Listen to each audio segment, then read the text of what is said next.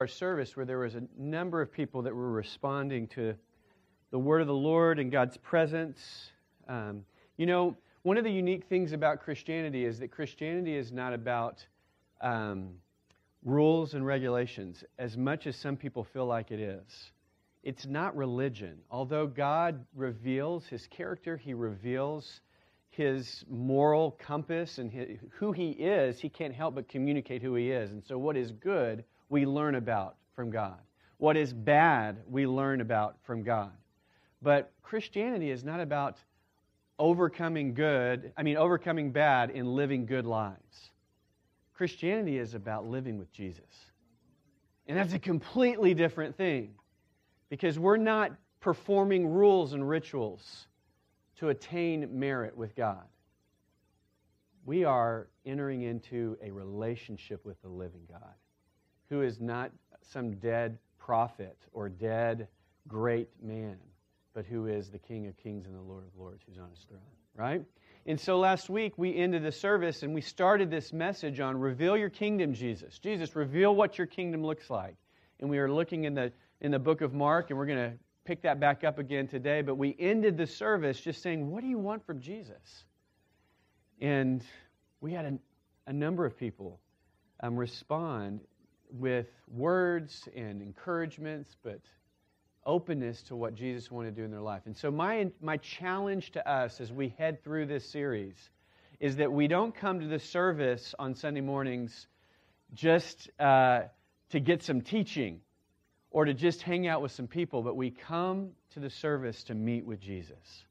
And we say, God, if you have something for me, revelation in my mind, uh, encounter with my heart and my emotions, deliverance from uh, some trial or circumstance in my life, whatever you want to do, Lord, I want to follow you. I want to, I want to be responsive to you. Thanks for praying for me this week. I uh, left after the service on Sunday afternoon to go to Phoenix and um, just got back last night. So, spent a week in Phoenix. And just want you to know, I bragged about it that I was going to go to Phoenix while you were here. And you know what God did? He judged me because it was rainy and cold in Phoenix all week long. So, if you just want to laugh at me, go ahead and laugh at me because it was so untypical of Phoenix. The last day, yesterday, the sun show came out at you know in the morning, and it was 60 or 70 degrees, and I sat out on the porch for like 30 minutes. My flight got canceled. Uh, I was supposed to be on the later flight, and so I had to get on an earlier flight, and I even got my sunshine cut in half. Was like American Airlines says you need to get packed and get up to the airport because you need to get on an earlier flight. So I didn't even get the good sun yesterday um, for, for very long. You feeling sorry for me? Yeah. So I just decided, you know what, I'm going to pray. And so God decided He was going to give us 70 degree weather this week. Yeah, so it's coming to be Boston. awesome. Well, let's jump right back into Mark. I, I, I want to pick, pick our message up from where we left it last week, right in the middle of Mark. And I'm, I'm, I'm actually going to jump into what I believe is the kind of the, the critical declaration of chapter 1 in one of the critical declarations of the whole book of Mark. Um, and so look with me in verse 14 and 15. We've been talking about this King Jesus and his kingdom. And it says this Later on, after John was arrested, Jesus went into Galilee where he preached God's good news, or the good news of the kingdom of God, it says in some of your translations. Verse 15. In the time promised by God has come at last, he announced. The kingdom of God is near. Repent of your sins and believe the good news or believe the gospel. Um, so Jesus comes on the scene, and early on, and you know, every um, gospel writer order, orders and categorizes the stories in the life of Jesus in a little bit of a different way. But Mark right off the bat um, is declaring or communicating to us that we have a new king in a new kind of kingdom. And so you'll see this theme throughout the book of Mark. And not only does he talk about this king and this kingdom, and if you remember from last week, um, he likes to talk about the actions of God. Um, he likes to show us stories and reveal to us who this Jesus is. And he gives us a beautiful picture, lots of stories about who Christ is and what this kingdom looks like. And he starts it off by saying, The kingdom of God, Jesus did. I mean, he, and he highlights this story of Jesus. The kingdom of God is at hand, and it is good news. Good news. There is something good happening. And the very first thing he says in relation to the good news of the kingdom is repent. We talked about this a little bit last week, but we'll reemphasize it again. Repentance, oftentimes when we hear that word today, we get offended. You're telling me that I need to do something different? That I'm, you're telling me that I'm wrong? You're telling me that I'm living the wrong way? You're telling me I'm going the wrong direction? How dare you? I, I, it, it's, my, it's my life. It's my world. It's how, what I want. Um, and Jesus is coming into that world and he's coming into our world and he's saying, Yeah, I'm telling you to repent because I know what's best for you. Repentance is not a bad word. Basically, what repentance means is it means turning away from the things that are um, not like God or the things that God does not like or the things, the reason He doesn't like them is because they destroy our lives. Turning away from the things that destroy our lives and turning to the giver of life turning to the things that uh, God loves, that God desires, because He knows that they will build life, peace, joy, happiness into our life. But at the core of that is not just the stuff, but it's the allegiance to whoever dictates that stuff.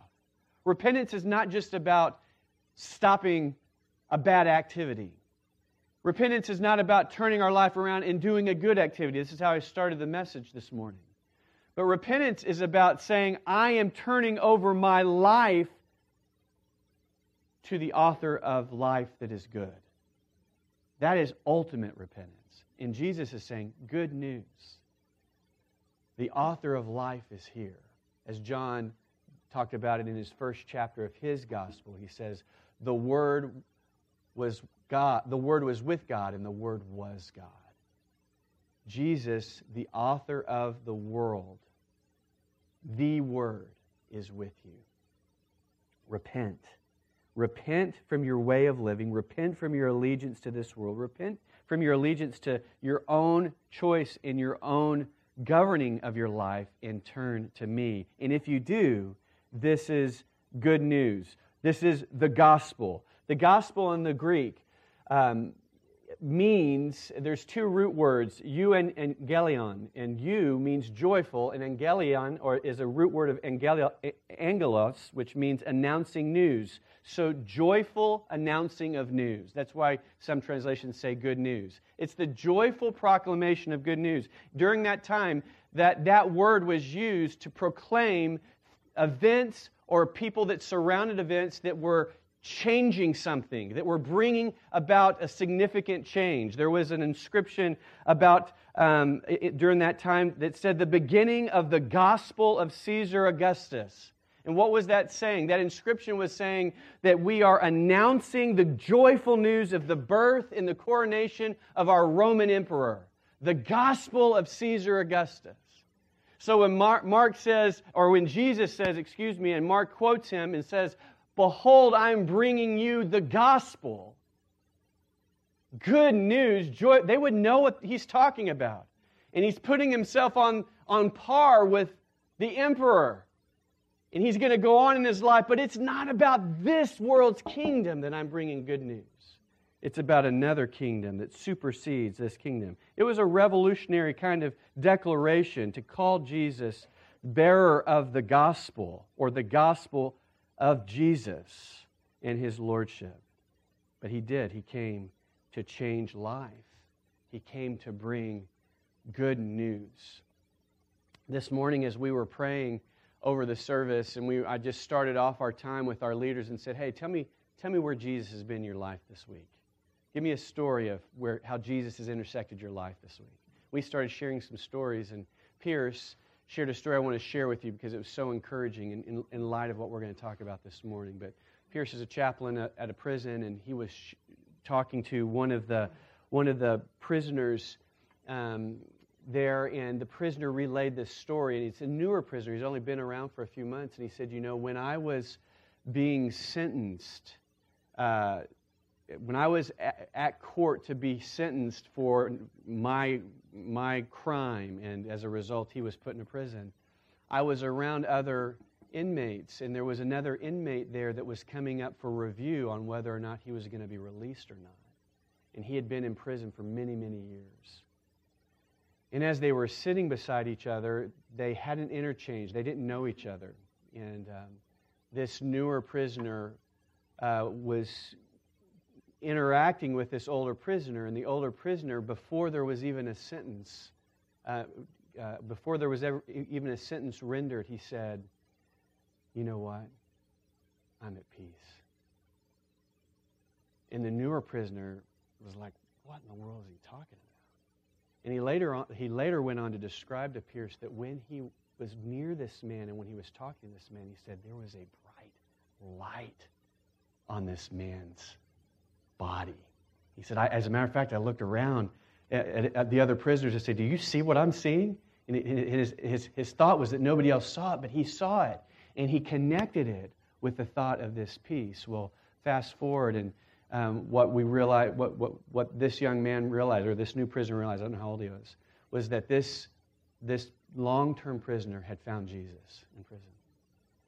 And he was kind of the Bible study leader for his cell block or his group of people that he was around. He was respected as one who, who studied the Word of God, but more than that, he was respected as one who had been with Jesus. And he was walking in a freedom he was walking in a joy, he was walking in a peace that he communicated and he extended to this man who was just now coming in to prison. He had experienced good news, great news. Have you experienced good news in Jesus? Have you been walking with Jesus this week? Have you been experiencing the life of Christ? Because Jesus is not just good news for one moment. He's not just good news for 2,000 years ago. He's not just good news some of the time, but He is good news all the time. Somebody say, Jesus is good news. Now look at somebody else and tell them, hey, Jesus is good news. And if you don't think that they meant it, set up an appointment with them afterwards and talk to them about how good Jesus is. All right. So, Let's look at what this good news looks like for you and me. Look on in verse 16. One day, as Jesus was walking along the shore of the Sea of Galilee, he saw Simon, who is Peter, and his brother Andrew throwing a net into the water, for they fished for a living. And Jesus called out to them, Come follow me, and I will show you how to fish for people. They left their nets at once and followed him. A little farther up the shore, Jesus saw Zebedee's sons, James and John, in a boat repairing their nets, and he called to them at once. And they also followed him, leaving their father Zebedee in the boat with the hired men. We've got a few things that we want to look at here, but when we experience the good news of Jesus, uh, the very first thing that happens, or the first thing that we are aware of, is that Jesus is the one calling us. It was very unusual in that day and time for the student to be called out by the rabbi. The students usually were the ones that would go find the rabbi that they would want to study under. They're the ones that sought out the teacher. But Jesus was turning the script. He was communicating, I am the one that is inviting you into my life. I am calling you to, to be with me. I'm calling you to learn from me. And there was something so dramatic and so radical about who Jesus was. We, have, we, have, we don't really know, even as we study all four Gospels, whether or not there was a relationship with Jesus before this calling happened, if it was like the first time they met him or if they knew him for a while before it happened. But whatever the case, they either knew him or knew enough about him or encountered something so supernatural when that happened that they realized that the priorities or the order of their life went like this Jesus and then everything else. We know later that they went back to fishing. They didn't give up fishing for life. We know that they hung out with their family. It wasn't like they were leaving their family for life. But what Jesus said to them is that right now and for the rest of your life, the number one priority for you is being a follower of me. So we, we stop and we pause as believers in the room today and we say, Jesus, where are you as a priority in my life?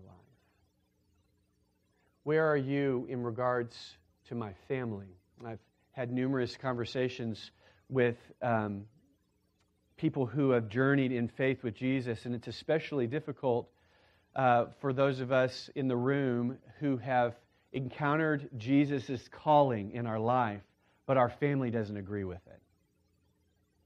Our family doesn't get it. It's hard enough when our family is indifferent to the call of Jesus. I, I think about this especially as the NLT describes it, and I'm thinking about Zebedee. You know, Zebedee's out there, they're mending nets, and all of a sudden his sons are out of the boat, and he's like, What's going on? There's some work to do here. Hey, hey, sons, where are you going? You know, I'm sure that there was some kind of human interaction there. He, he was a sailor. Who knows if he even said it that kindly? he wasn't happy about the leaving. But there was a call. And there was a, a recognition that in this season, at this time, there's no greater place I could be than following and walking with the Master Jesus. It's hard. At the very least, it's very difficult when they're indifferent, but when family are angry, upset with the call of Jesus. I'm so encouraged and so strengthened by the testimony of many of you in this room as I've heard your story and recognize that you sit in this room um, at a cost. You identify with Christ with a cost. That uh, when Jesus said, you know, it's blessed, those of you who have given up family and homes and, and, and, and moms and dads, friends, family, and homes to follow me, there's a cost, and yet there also is, as you know, a blessing. But you will return, you will receive a hundredfold in return of the blessing of following Christ. When we sit in the room even today and we, we res- respond to the call of Jesus, we also think about our own careers and our own journeys.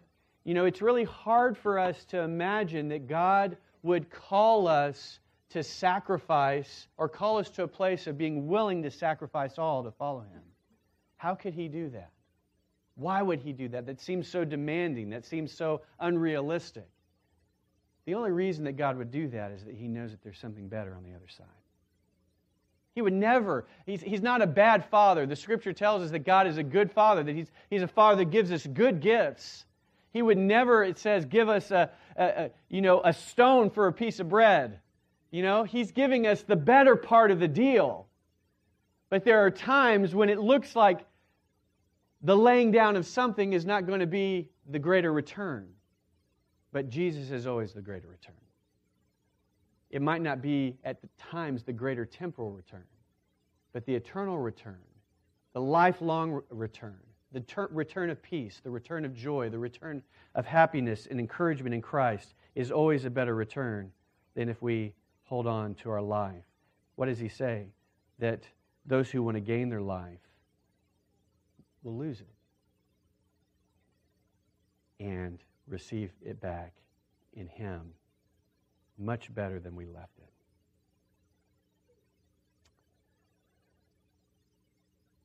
The second thing he said is, is that I'm going to show you how to be fishers of men. So, what is Jesus doing? He's calling, right? He's casting out the hook. He's calling in Peter. He's calling in John. He's calling in Mark. He's calling in Andrew. He's casting his He's casting his hook and he's calling people to himself because he knows he has something wonderful for them if they'll come and follow him. And he's saying, I'm not just calling you to be around me and to be caught by me and to be delivered and built up by me. What is he saying? I'm calling you to me so that you can learn how to call others to me. That's called evangelism. Or in our world today, because people don't like it, they call it proselytizing. Forget about those words. Change the definition with the same result. when you find a good deal at Kohl's, shoppers, any shoppers in the room? And you find out that there are some jeans on sale that look good and they don't cost a lot. And if you use the extra coupon, even better. You shoppers out there, are you telling your friends about the jeans at Kohl's? Mm hmm.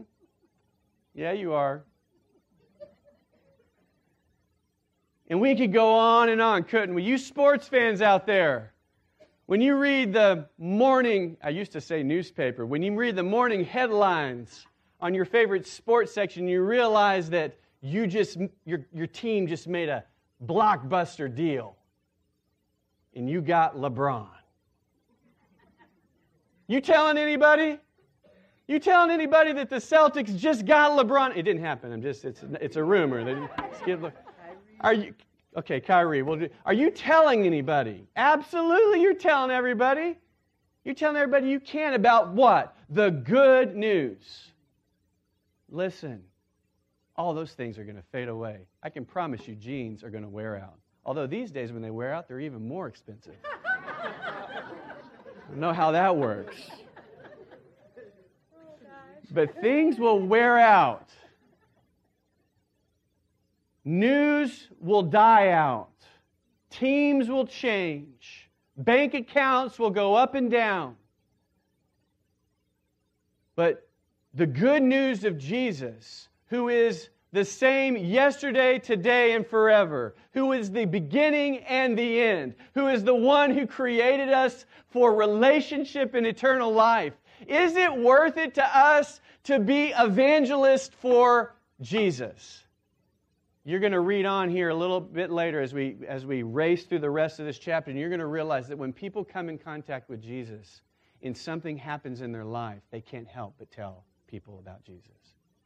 You know how I can tell the life, the health of the life of a church, and I'm not going to give us a rating today, but you can rate it yourself, is when there is a buzz in the room about people wanting to talk about Jesus. And when there are people in the room that are fresh into an understanding of Jesus and they can't stop talking about it. And when there are people in the room who've been walking with Jesus for 30 years that tear up and, and, and, and get happy and joyful about their own salvation, and when they hear the joy, joyful news of a new believer, their heart swells and they get excited. And everybody in the room is built up with the faith and encouragement to tell others about Jesus. That means that Jesus is alive in our lives. It means that we're interacting with Him on a daily basis because when we meet with Jesus, we have to tell people about Jesus. When somebody gets healed by Jesus, do we tell people about it? See what I'm saying? So, Jesus, we want more of you and we want to learn how to be fishers of men. Therefore, what did Jesus do when He said, I'm going to teach you how to be fishers of men? Uh, they left out a passage of Scripture, but I found it the other day as I was looking through the library he, he said, So let's go over to my house and we're going to sit down and we're going to do some Bible studies. And then we're going to go to bed and then we're going to come back and we're going to do some more studies. And I'm going to draw in the, on the ground and I'm going to teach you with words about me. And we're just going to be in the house probably for the next couple of years, just, you know, reading some books and talking and just learning, and you're, you're just going to get really, really smart about me. You, have, have y'all ever read that, that scripture? Uh, is, did that, am I making it up? I think so. Oh, okay. So that's not really scripture? No. What did he do? The next thing that he did is he went out into the world and he started living life with his disciples. He started showing them what the kingdom of God looks like. And he taught, I'm not saying he didn't teach, but his teaching came with demonstration. His teaching was let me tell you something about the kingdom, words, revelation, wisdom, and oh, if you if you want to understand it, let me show you what it looks like. And so when he says, I'm going to call you to myself and I want you to be fishers of men, he's not calling us to go out and just talk talk about him, which is part of it, but part of it is showing people Jesus. It's revealing people to Jesus. It's encountering Christ in such a way that people experience Christ being around us. The story I shared earlier this man didn't have a lot of words for this new prisoner, but he had the presence of Christ and the peace of Christ in him. He, he demonstrated to this new man in the prison the peace that God can give someone. Woo! Okay. So it's not just his business, but he wants it to be our business. He wants it as he as John quoted him in his book. He says, I Jesus said, I tell you the truth in John 14. Anyone who believes in me will do the same works I've done and even greater works. Because I'm going to be with the Father. You can ask for anything in my name and I will do it, so that the Son can bring glory to the Father. Yes, ask me for anything in my name and I will do it. So, can I tell you, I've asked for things in Jesus' name and he didn't do it. I'm Just going to get it out there. I'm glad you said that because that scripture doesn't work for me either. No, it does work. It does work. It's just that I, I just keep on asking. And I keep on looking. And I keep on saying, God, if I haven't seen it, open up my eyes to see it. And God, if I haven't seen it today, I'll see it tomorrow. And if I haven't seen it tomorrow, I'll see it the next day because you promised me and you promised us that greater works will we do than the works that you've done. So if you've called us to be fishers of men and the way that you fish for men is to reveal your kingdom, but through your works and revelation, then that means today you want to do the same. So, I don't know what you call it proselytizing, evangelism, getting excited about Jesus, talking, living, loving, encouraging. I'm not hiding my light under a bushel, are you? I'm not letting my light be darkened by somebody else's opinion that we should not talk about it because, you know, you might offend somebody. Well, if I'm telling somebody about jeans and they don't like jeans, so what? I'm going to tell you about the jeans. If I'm going to tell somebody about the Celtics and they're Knicks fans, so what? We got Kyrie. Right? We don't have a problem with that. If we got something good, we need to talk about it. And we need to share people, share with people the love of Jesus. Okay. I wish I could describe him to you. Okay. So draw this was Jesus' goal to draw all men to himself. John 12, 32. And so he reveals himself to his people and he says to his disciples, he says, Disciples, reveal me to other people. Tell other people, show other people what it looks like to be in my kingdom. This kingdom is a part of every aspect of our life our mind, our will, our emotions, our spirit. The kingdom of God impacts everything about us and everything about society. So let's look on and, and look a little bit of, of, at what this kingdom looks like that Jesus is proclaiming. Verse 21 Jesus and his companions went to the town of Capernaum, and when the Sabbath day came, he went into the synagogue and began to teach. So here are the words of God. And the people were amazed at his teaching, for he taught with real authority, quite unlike the teachers of religious law. That authority is the, the root word is author, the originator of stuff, the originator of new material. You know, he's not, he's not teaching something that's regurgitated. They realized that when he was in their presence, there was an authority, there was an authorship of his teaching that was different. And isn't that true when we engage the Word of God even today? When the Spirit of God enlightens the Word of God, to us as we read it. It's revelatory.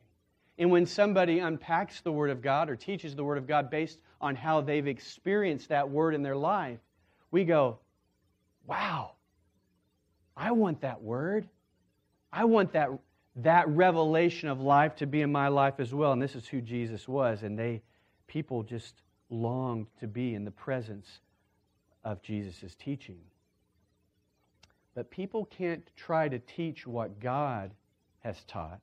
Listen, We, if, if, if the teaching and the authority of God came with revelation and application, and it came through Jesus, if we go back to the Bible and somebody opens the Bible and they just teach it like a history book, that's not the revelation of God. Two people can read the same scripture and one can look at it look at it as a literary work or historical work that is taught like a historian or, a, or a liter, a, a, an English teacher or a literature teacher. But a simple person who knows Jesus, who has a relationship with Jesus, can take that word and preach it, and you go, wow, that has authority. You've been there. You've heard somebody talk about the Bible, and you're like, I don't even think you know the Bible. Because the Bible is not a book of words, it's the revelation of a person. And his name is Jesus. When you know Jesus, then it's revelatory. You remember what it said about the, the disciples in the book of Acts. It said that, that they were that they were uneducated common men, but the people around them were astonished because they recognized that they had been with Jesus. It's not that they recognized that, well, they'd had two or three years of seminary book knowledge with Jesus. It was that they had lived life with Jesus, and his life had impacted who they were. And that's how I want to be. Is that how you want to be? That's what I want. I want wisdom I want wisdom. I want wisdom. I want wisdom in the way that I live because Jesus' life, his very person, has impacted me as living in me.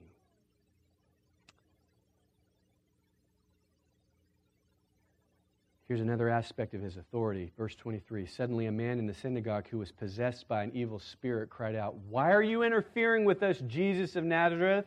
Have you come to destroy us? I know who you are. You're the Holy One of God. But Jesus reprimanded him. Be quiet. Come out of that man, he ordered. And at that, the evil spirit screamed, threw the man into a convulsion, and then came out of him. Amazement gripped the audience, and they began to discuss what had happened. What sort of new teaching is this? They asked excitedly. It has such authority, even evil spirits obey his orders. The news about Jesus spread quickly throughout the entire region of Galilee. So, what does this demonstrate to us? That Jesus is revealing that this, this relationship with Him is really is, is about this world. He touches physical bodies, He heals minds and hearts, but it's also about another world. The world that really is for there is a spiritual battle going on over people's lives. And Jesus is calling out the demonic. He's calling out the oppression. He's calling out the depression. He's calling out the things that are attached to, to, this evil world. He's calling out the addictions. And he's saying, Let my people go. I want them to be free. What's, the, what's another aspect of demonic stronghold? What do we know about the devil, who is the king of demons? What do we know about the devil in Scripture? He is the father of lies. So, what is the key aspect of deliverance or uh, warfare that Jesus does with people that are under the influence of demonic powers? Truth. He brings truth to deception. He brings order to chaos. He brings enlightenment to confusion. He brings truth. It says, I am the truth, and the truth sets us free. So, if we're confused about God, if we're, if we're walking in unbelief about God, if, we, if there is something that we're struggling with that's contrary to the way that Jesus has revealed himself, it's probably true that we are not, we are in a flesh, a sin battle, but we're probably in a demonic battle. We're probably hearing whispers and lies that are not coming from Jesus. And when we approach Jesus, Jesus sets us free. How many of you have ever been in a temptation? You're tempted by something that you don't, you know that you that is not right for you, is not good for you. And if you have learned how to walk in freedom, you realize that the very best way to overcome that temptation is what? confess what is true. That, that's not going to be good for me. What's good for me is da da da da da. Right? That's not, that's not going to make me happy. That sexual experience is not going to make me happy. I only I know that that's going to produce bondage in my life. But I know that if I walk in purity, I, I have peace and I wake up without condemnation.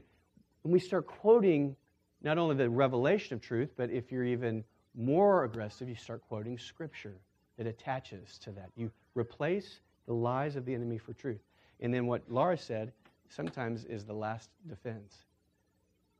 Sometimes there's literally an oppression that we feel.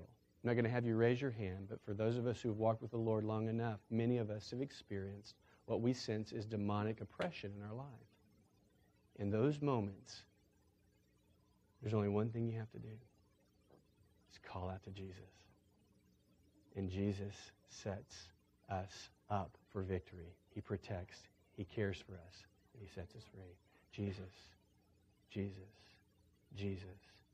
Because that's what He did when He was on earth. He set people free from their prisons, and sometimes that's a demonic prison. And He gives us His truth. Last thing, and then we're going to stand up.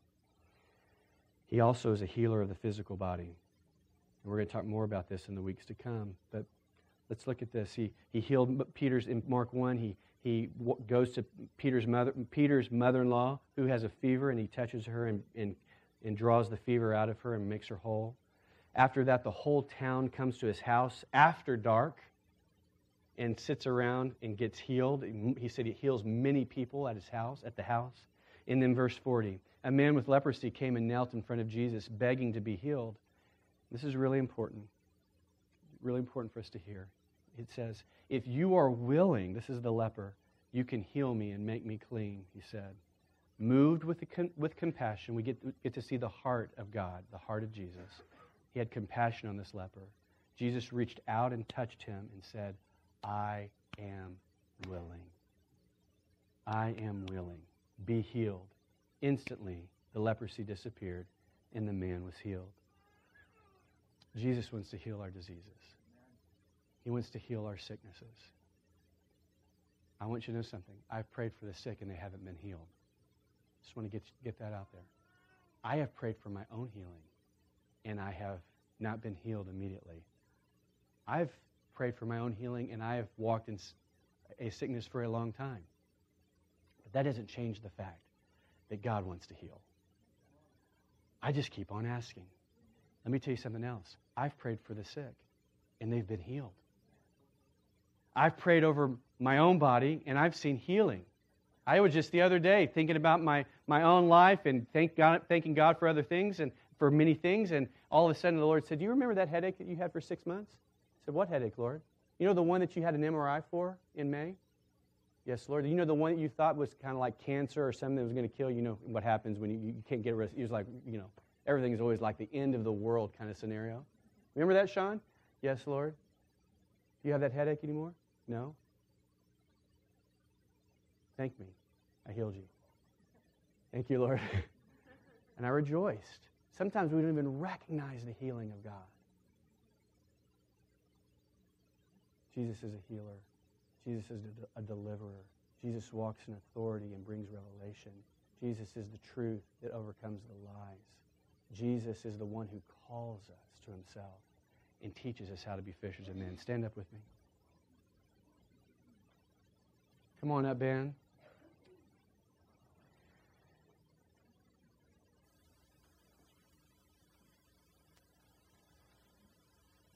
When Jesus calls, I'll go back to this call at the beginning of, of the message and in the middle of Mark 1. When Jesus calls, we have an opportunity or a choice to respond. I, I believe that probably many, of the, many people in this room have, have responded to that initial call, but I'm, I'm sure that at any given time on a Sunday morning, there's others that are wrestling with it, whether Jesus is real or not. So we're so glad that you're here, that we're all here saying, Jesus, do you have something for me today? But when Jesus calls, we have a choice to respond. And I want to just say this to you. If you are here listening to the Word of God this morning, Jesus is calling you. Jesus is calling you. You're at the, you're at the shore of the lake. And he is looking at you and he's saying, John, Sarah, Steve, Mary, Abdul, come and follow me. Come follow me. Come and live with me. Come and walk with me. And so he's calling us this morning. And he doesn't just call us one time. And what I mean by that is, I'm not talking about multiple salvations. What I'm saying is, every morning that we wake up, he says, Sean, come follow me today. It's not just a one time thing, it's not a one time experience, it's a relationship. And so today you came to church, I hope and believe it's because you were walking with Jesus. And Jesus said, Let's go to church today. Let's, let's go to Antioch Waltham and see what's going on. I want to be there with you. And when we walk with Jesus, He has something unique and different for each one of us in the room. That's what's beautiful about God, is that as we respond here in just a moment, we can go a hundred different directions if we're able to see it because God knows what you are all about and He knows what He's calling you to. So, what is Jesus doing in your life right now? Is He calling you to follow? Is He calling you to lay down your nets and put Him first? Is He delivering you from lies and deception? Is He wanting to heal your body? What's God doing? What's He God calling you to this morning? So, as the band leads, I want to call you forward. As we did last week, we want to pray. We want to pray for all those things, whether it's sickness, whether it's a response uh, to following Him with, in a relationship, whether it's uh, some other prayer need that you're feeling like that Jesus, as you're walking with Him, is highlighting and you'd like to respond to. I want to invite you to do that this morning. So come on forward uh, and let's allow the Lord to minister to you and pray with you.